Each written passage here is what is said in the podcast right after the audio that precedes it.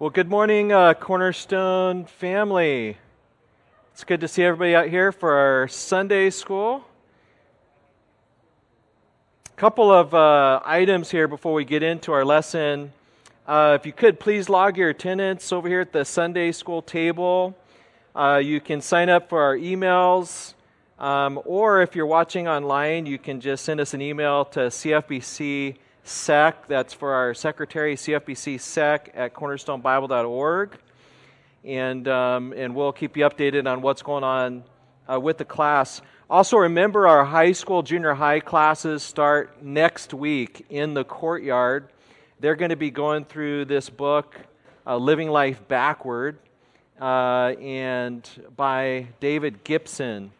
And so you can uh, see Matt or Sierra Kaufman uh, for that. By the way, our adults, I'm giving away two free copies of this book to any the first people that come up after the class that can tell me what the main theme of the book is. Without just looking at the subtitle, you have to tell me what the theme of the book is, and you get a free copy of this book. Also, children, during the lesson or after the lesson, if you can come up to me and recite for me our main scripture passage, Romans 5 8, I've got about 10 of these coins, these cornerstone coins. I will give out one per child if you can recite to me the, the passage. But let's go ahead and pray and we'll jump into the lesson.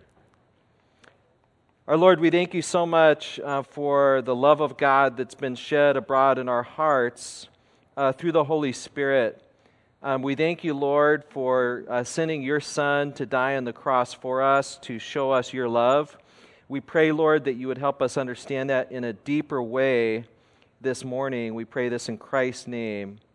Amen. Well, last week we mentioned that at the start of the 1961 uh, football season, Vince Lombardi uh, came into the locker room and spoke to the Green Bay Packers and said one of the most iconic statements in sports history when he held up a football and said, Gentlemen, this is a football. And in saying that, what he was talking about was let's get back to the fundamentals. And that's exactly what we're trying to do in this particular course. You know, there's a pastor that you may have heard of in Cleveland, Ohio. Uh, his name is Alistair Begg, pastor of Parkside Church in 2018. In a sermon, he said this why is the church in the world today? We're not in the, the world today to reform the world. Our mandate in the world is not political, it's not social, and it's not economic. We have begun to be seduced by the idea that these are the issues but we were never invited to fix this and this and this. The calling of the church is to proclaim the gospel. And whenever that which is central, namely the gospel, becomes peripheral, then that which is peripheral inevitably becomes central. Alistair Begg goes on to say this. He goes, I wasn't hardly in the doors of this church before I was besieged by well meaning individuals saying, You know, it's your responsibility, given the platform you have in the pulpit, to take on the issues of our time. So they want me to address abortion. They want me to, to address Supreme Court nominations. They want me to give out literature in support of various candidates for office. They want me to tackle the question of racism. They want me to do all these things. And as best that I've been able, I haven't done a single one of them. Why? Alistair Begg goes on to say, I want you to know that I care passionately about abortion. I care passionately about racism, etc. However, at the end of the day, the real transformative work in our nation is the transformative work of the gospel. Similarly, the Apostle Paul says in 1 Corinthians 2 2, I resolved to know nothing while I was with you except Jesus Christ and Him crucified. Well, last week we took a broad look at the cross under this theme, and we looked at 1 Corinthians chapter 1, where we were taught to preach Christ crucified, knowing that it's a stumbling block to some and foolishness to others, but to the called, those of us who are sheep that hear his voice, it's the power of God and the wisdom of God. This morning, we're going to talk about the God of the cross. And so let me read for us our text, Romans 5. Uh, we're going to start in verse 5 down to verse 10, and we're going to focus in on verse 8.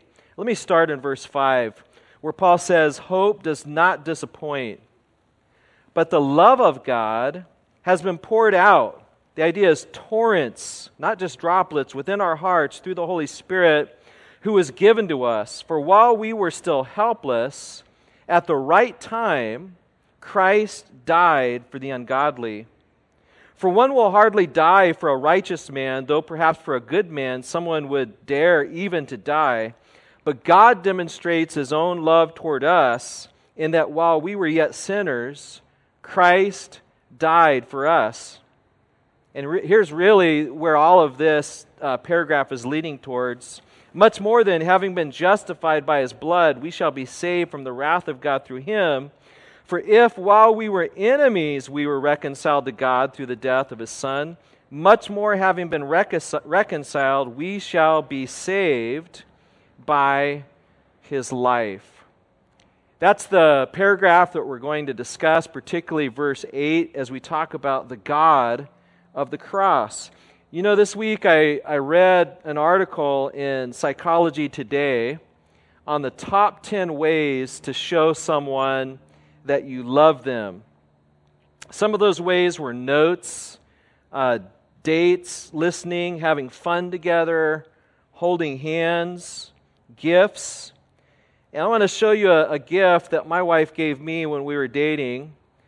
I must be very careful because this is Ginger. This is a, uh, a frame, and there's broken pieces of dishes around this frame. And the story behind this particular gift is when we were dating, uh, Katie's dad said that I could borrow some dishes. I went into the garage to get these dishes from a high shelf. When I pulled the box out, the bottom fell out. All these dishes went crashing down. Boy, what an impression I made on my father in law, or future father in law. Well, unbeknownst to me, Katie picked up several pieces of those dishes, and later in our dating relationship, she glued them onto this frame, put in a picture of us on one of our dates, and at the bottom wrote the word rejoice. This made quite an impression on me. It showed it was a demonstration of a growing love that Katie had for me, and I'll tell you, it caused my heart to well up in love for her. Uh, as we consider this passage, kids, I want you to ask your moms and dads at some point how did they show off their love for each other when they first started dating? How did they prove their love? And as we look at this text, how does God show off his love for us or to us? How does God allure us to himself? And I want to suggest three thoughts as we look at Romans 5 8. Let me just put this away very carefully so I don't bust it.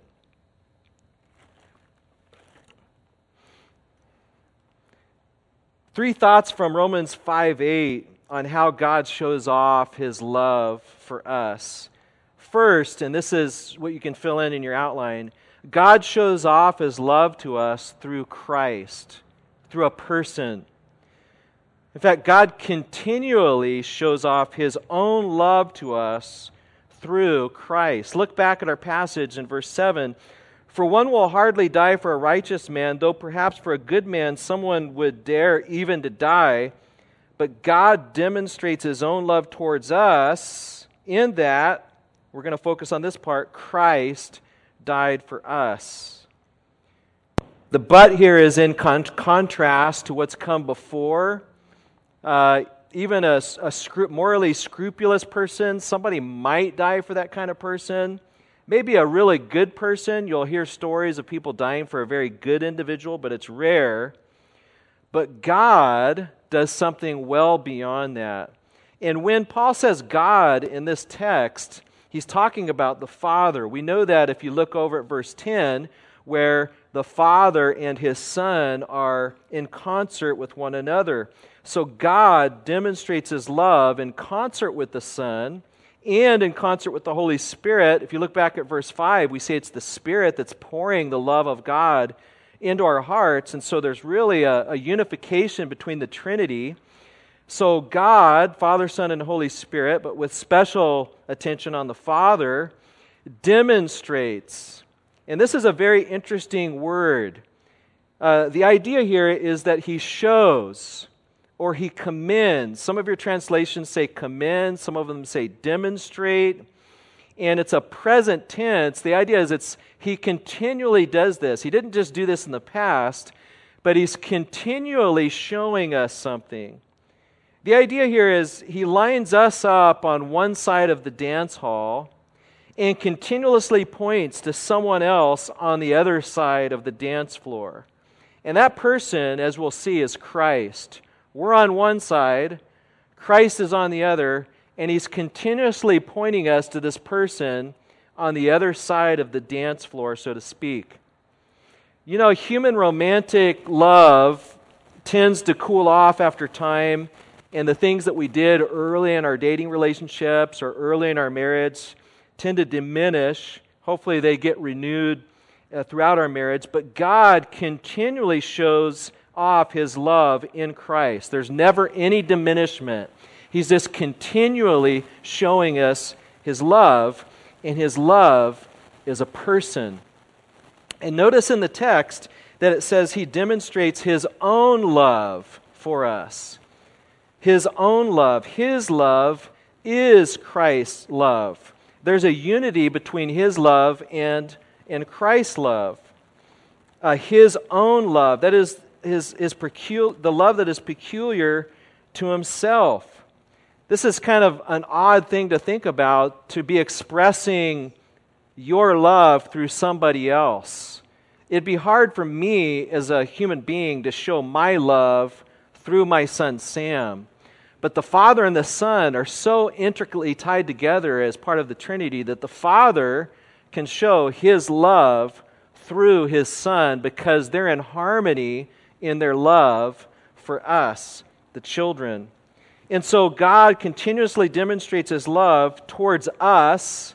Paul includes himself in the us. In that, he says, Look here, Christ. Christ, that is the anointed one, the Messiah, the one who's Holy Spirit filled and sent by the Father. So think of it like this God the Father is the matchmaker, so to speak. If you were Jewish, you would go to a, a, shad, a shadchan, a shadchan to match you up with someone else.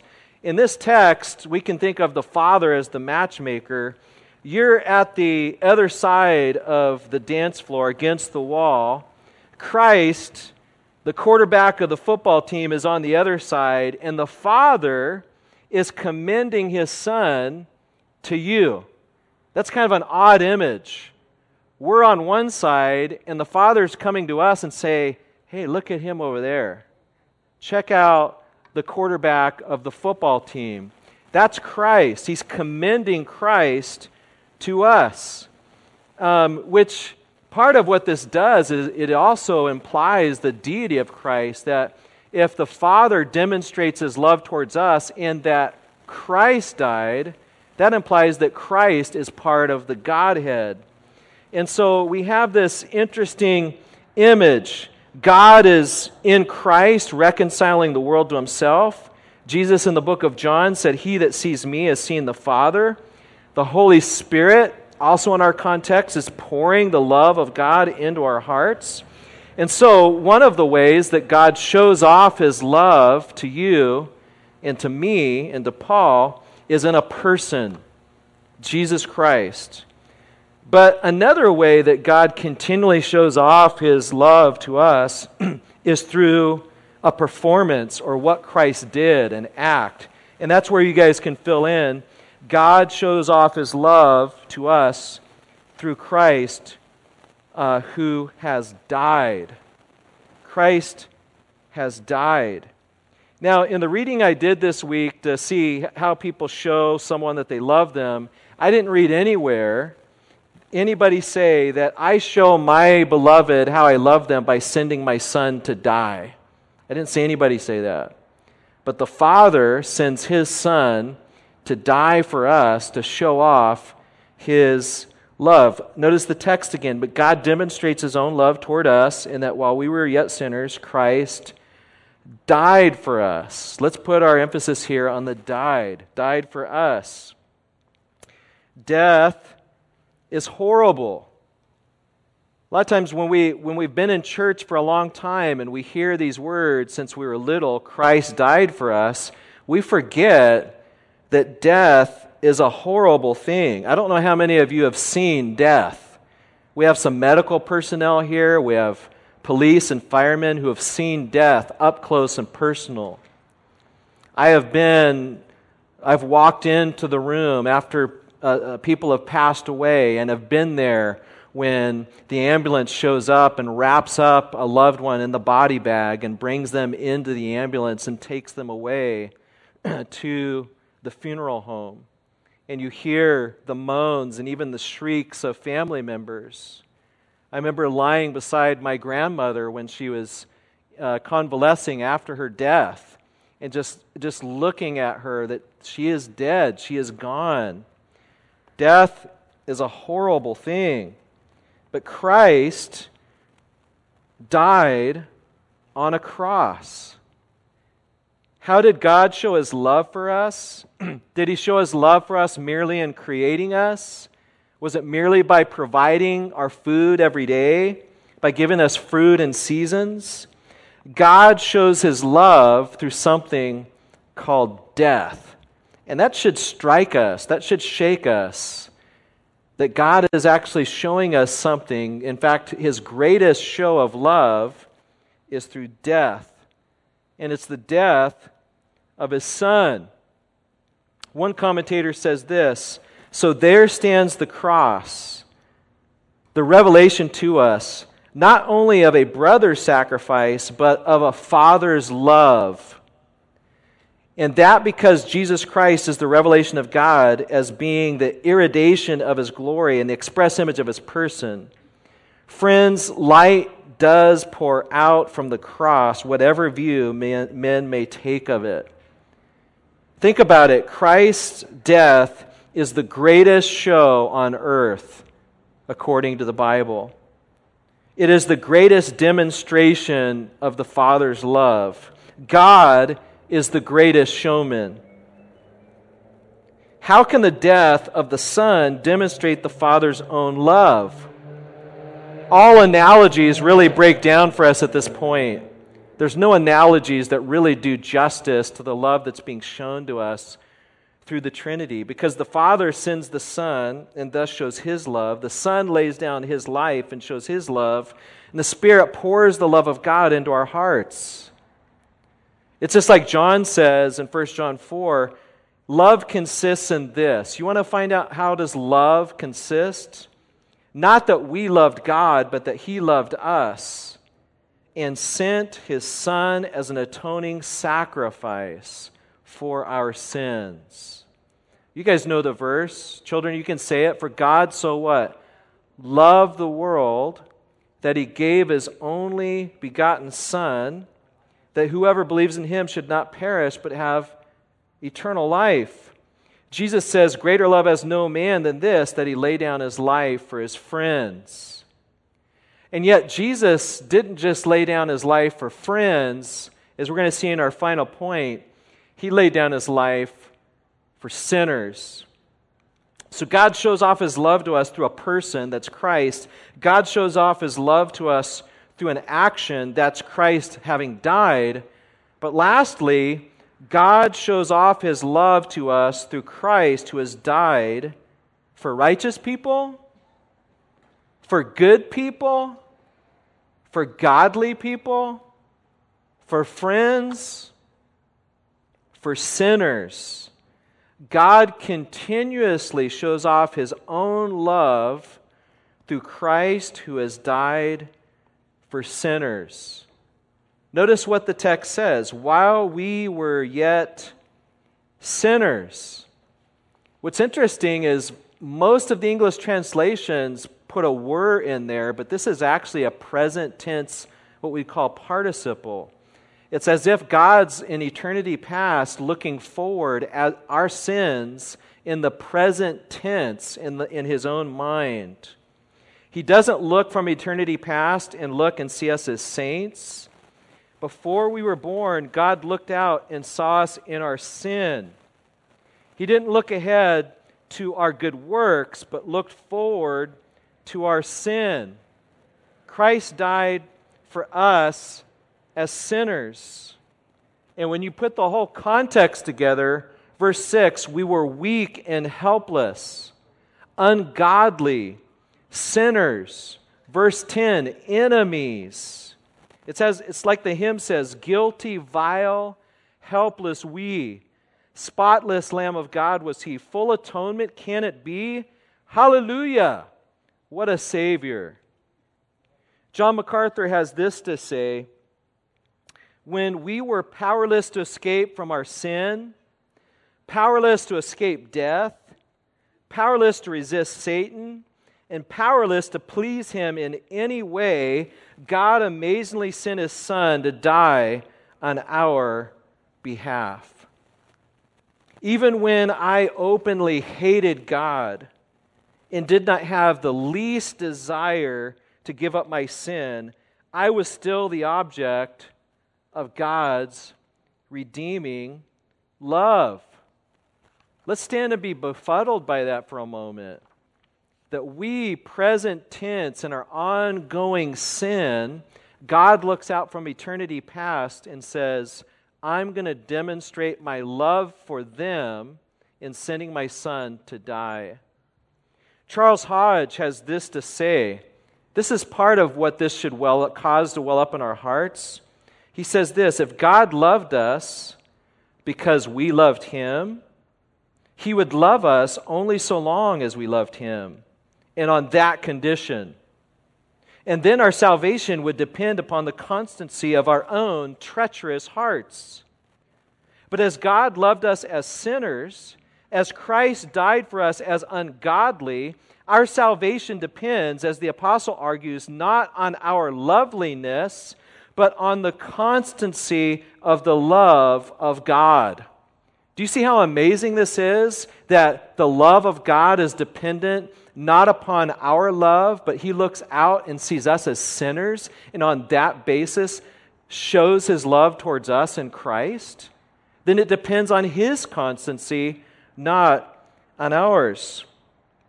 Consider this illustration. Imagine a very attractive Christ on one side of the dance floor. Like Joseph, he's handsome in form and appearance. He's the beloved of the Father, good, kind, wise. On the other side stands us, dressed in filthy rags, ruined by the fall our mouth is an open tomb. Poisonous vipers are under our tongue. We are leprous in our sin. Our wickedness is great in the earth, and every intent of our hearts is only evil continually. Our hearts are deceitful above all things and desperately sick. Yet we somehow think we are rich and good looking but we can't see that our riches are actually corrupted and our garments are moth eaten, and we are blind. Consider the contrast on each side of the dance floor. And yet, the Father comes alongside to our side of the dance floor and is trying to entreat us to consider Christ as a partner. Brothers and sisters, that's befuddling that God demonstrates, He commends His love in Christ towards us, and that while we were yet sinners, Christ died for us. This is a mercy date if I've ever heard of one. It's a mercy date. God comes to us, the matchmaker. We are the mercy date. Christ has it all. We have nothing to offer but our helplessness, ungodliness, sin, and enmity. Christ is the captain of the football team. We are the dropout junkie that people are afraid to let their children be around. And yet, Paul in our text shows God alluring us. He is wooing us. Romans 5 8, in its context, is the New Testament equivalent of Hosea 2:14 and following. Listen to Hosea. You guys know the theme of Hosea, right? Gomer is a prostitute. Hosea is a prophet who is married to this prostitute, and it puts on this display of, of God's love for us. Listen to what it says in 214. And this is right after some pretty crazy wrath passages about what God is going to do to punish, and yet he's going to pull his bride and his remnant out of the ashes. And in verse 214, he says, Therefore, behold, I will allure her. The idea is, I will woo her, will bring her into the wilderness and speak comfort to her. I will betroth you to me forever. Yes, I will betroth you to me in righteousness. Whose righteousness? Not theirs. In justice. Whose justice? Not theirs. In loving kindness. This is covenant mercy. Is it their loving kindness? No way. In mercy. Not their mercy. I will betroth you to me in faithfulness. Whose faithfulness? And you shall know the Lord. Verse 23 And I will have mercy on her who had not obtained mercy. And then I will say to those who were not my people, You are my people, and they shall say, You are my God. This is the Old Testament equivalent of Romans 5 8. That God comes along and allures this bride who's a prostitute and basically says, I am going to betroth you to me. I'm going to do it all. And I'm even going to cause you to say, You are my God. When have you ever heard a story about a good looking star quarterback of a football team being willing to be set up with the junkie dropout who's been in and out of juvie? When have you ever heard that story? As the great theologian Andy Mineo says, when have you heard a story about a hero dying for a villain? But that's the story of the gospel. Spurgeon, in his message, Love's Commendation, when he preaches on this very passage, he helps us further see this disproportionate gap on the dance floor.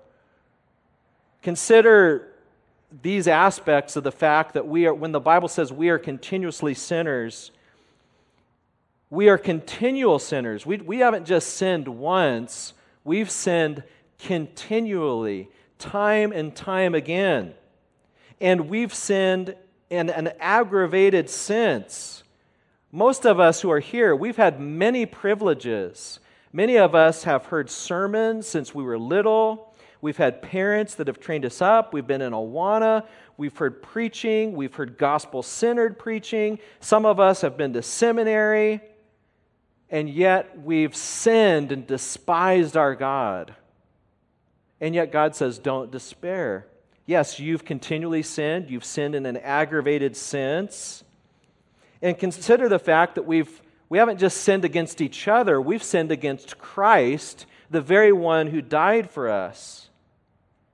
He died for us, and yet, like the soldier who pierced his side, we've pierced him with our continual aggravated sins. And we've even despised Christ in our past, and we're described as enemies if we really understand what Paul is saying here in this text, love died for hatred. And this love that was given to us by God was completely unasked for. We never could have asked, even if we had the wherewithal, to ask for redemption. We were blind in our sin. We loved our sin. Completely unasked for, God came to us and entreated us to come to Him. And God didn't consider our merit. He didn't look out and say, Christ died for saints. He considered our sin. And, and think about the fact that God received nothing in return for what he did. There's nothing really that we offer him that he didn't already have. We're going to bring him singing today. Guess what? He had thousands of angels singing to him. We want to bring him good works. Guess what? Jesus Christ has already blown the curve. We want to bring him glory. He had all the glory he needed in the Father, Son, and Holy Spirit. There was really nothing that God gets out of this deal. He comes and demonstrates his own love toward us, and that while we were still sinners, this was a mercy date. About this, that we, there are probably at least children or maybe some adults here today that you kind of question whether you really need this kind of mercy or you don't really feel in your heart a need for Christ. But just consider for a moment that knowing that the Bible is true and what Paul is arguing is true, you have leprosy in your heart. You're not rich the way you think you are, you're poor. And outside of Christ, the wrath of God abides on us. There's a day coming when every one of us will feel our need of Christ very keenly when you rest your head on your death pillow and when you're taking your last breaths and waiting for the body bag and the hearse and the coffin and the cold grave. Christ is the only bridge that can take you over these troubled waters. Can you face death? What will you do when you cross that river, children? If it's, if it's a terrible thing to speak of death and hell, then how much more terrible is it to actually experience hell?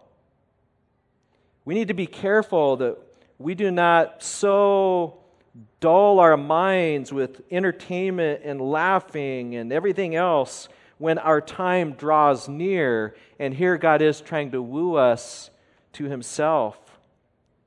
The Bible says, He that believes in the Lord Jesus Christ and is baptized shall be saved.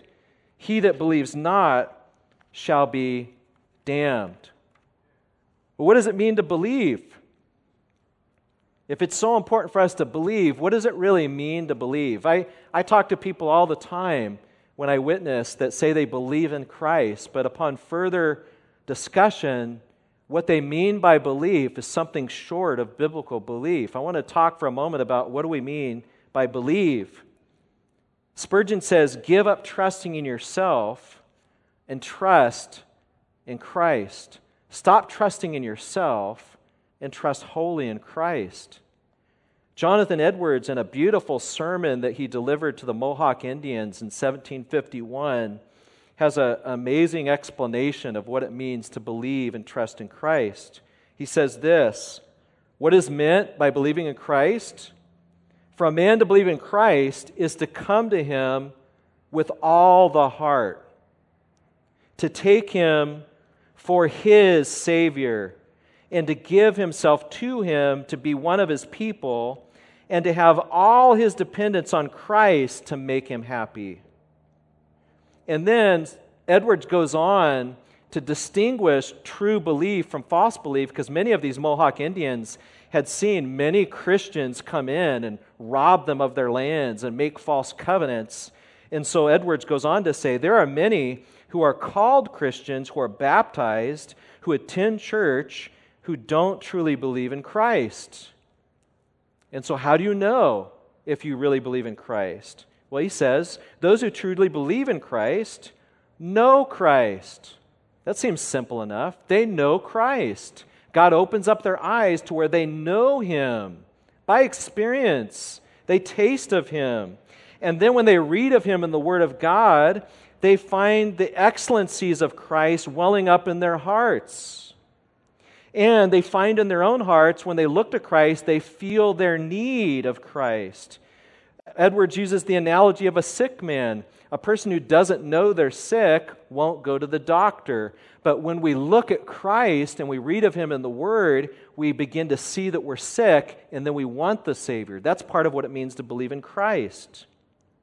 And they realize that they can't help themselves. Uh, there's a growing realization as they believe in Christ that I have no ability to help myself, I'm helpless. And then when they begin to look at that person across the dance floor, they realize he is able. He is able to answer for my sins.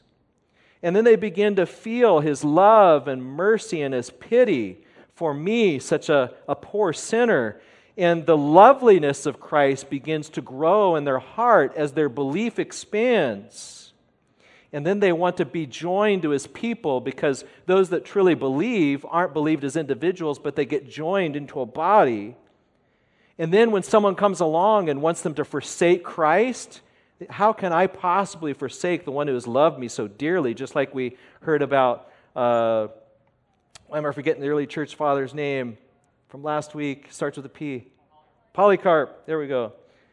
And so that's what it means to believe in Christ. It's to take him for your Savior and give yourself to him as one of his people and depend upon him to make you happy. What do we mean by sinner again? Spurgeon says, How can I believe that Christ died for me? Spurgeon says, Can you say that you are a sinner? Children, can you say, I'm a sinner?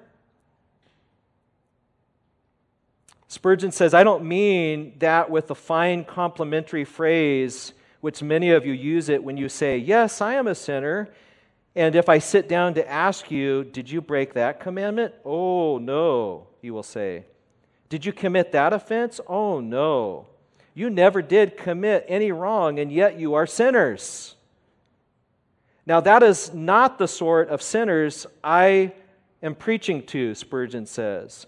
The sort of sinners I call to repentance are those whom Christ invited, those who mean what they say when they confess that they are sinners, those who know that they have been guilty, vile, and lost.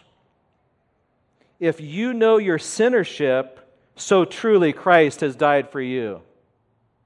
That's a great statement. If you know your sinnership in that kind of way, then you know Christ has died for you. Have you truly believed in Christ today? Listen to the full argument from Romans 5 as summarized by John MacArthur in his commentary. He says this How can a Christian whose past and future salvation are secured by God be insecure during the time between? If sin was no barrier to the beginning of our redemption, how can it become a barrier to its completion? If sin, in the greatest degree, could not prevent our becoming reconciled, how can sin, in a lesser degree, prevent our staying reconciled? If God's grace covers the sins even of his enemies, how much more does it cover the sins of his children? If the blood of Christ covered your sins when you were an enemy, will his life cover your sins when you're his friend? I think so.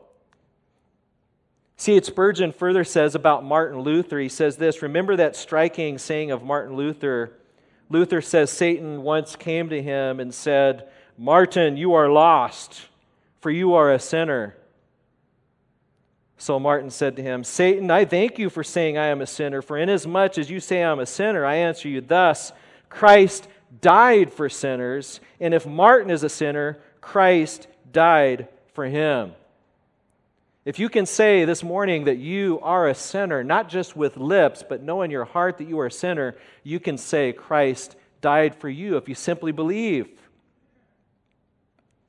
Back to Alistair Begg, we started with this pastor earlier from Ohio. He says this The Bible is ultimately, the ultimate design of the Bible is to introduce us to Jesus. To introduce us to Jesus as the one who has done for us what we could never do for ourselves, both in living the life that God intends and in dying the death in the place of sinners. That's why we need to focus on the cross. Is, is we're at this dance. Sometimes, I don't know about you, but I've, there's been times in my life where just scales have been over my eyes, and I think I'm on the side of the dance floor, and that, yeah, I'm, Christ should love me. I'm, I'm all that. But in reality, we're not all that. And yet, God in His love comes over and entreats us and allures us to the quarterback on the other side and says, Look to Christ. I sent Him to die for you, not as a saint, but as a sinner. And if you'll simply believe, I give you all of His righteousness and goodness and kindness. This is the amazingness of the gospel. And we need to make sure that we keep it central lest it become peripheral. If we put peripheral items central, then the cross will become peripheral. Let's go ahead and pray, and we'll have a few, few announcements. Lord, we thank you so much for this wonderful passage, and we ask, God, that your Spirit would do what only your Spirit can do. Those of us that know Christ, we have the Spirit in us, and part of his job is to pour the love of God into our hearts and to continuously remind us of what has already been accomplished. Christ died for us. We thank you, Father, that you are always pointing us to Christ. We thank you, Jesus, that your death uh, has satisfied justice and that at the right hand of the Father that you intercede for us. May we constantly be amazed. It's so easy for our love to diminish for one another, and it's easy for our love to diminish for you. But we thank you that the constancy of our salvation does not depend upon the constancy of our own love, but the constancy of yours. And we pray this in Christ's name. Amen.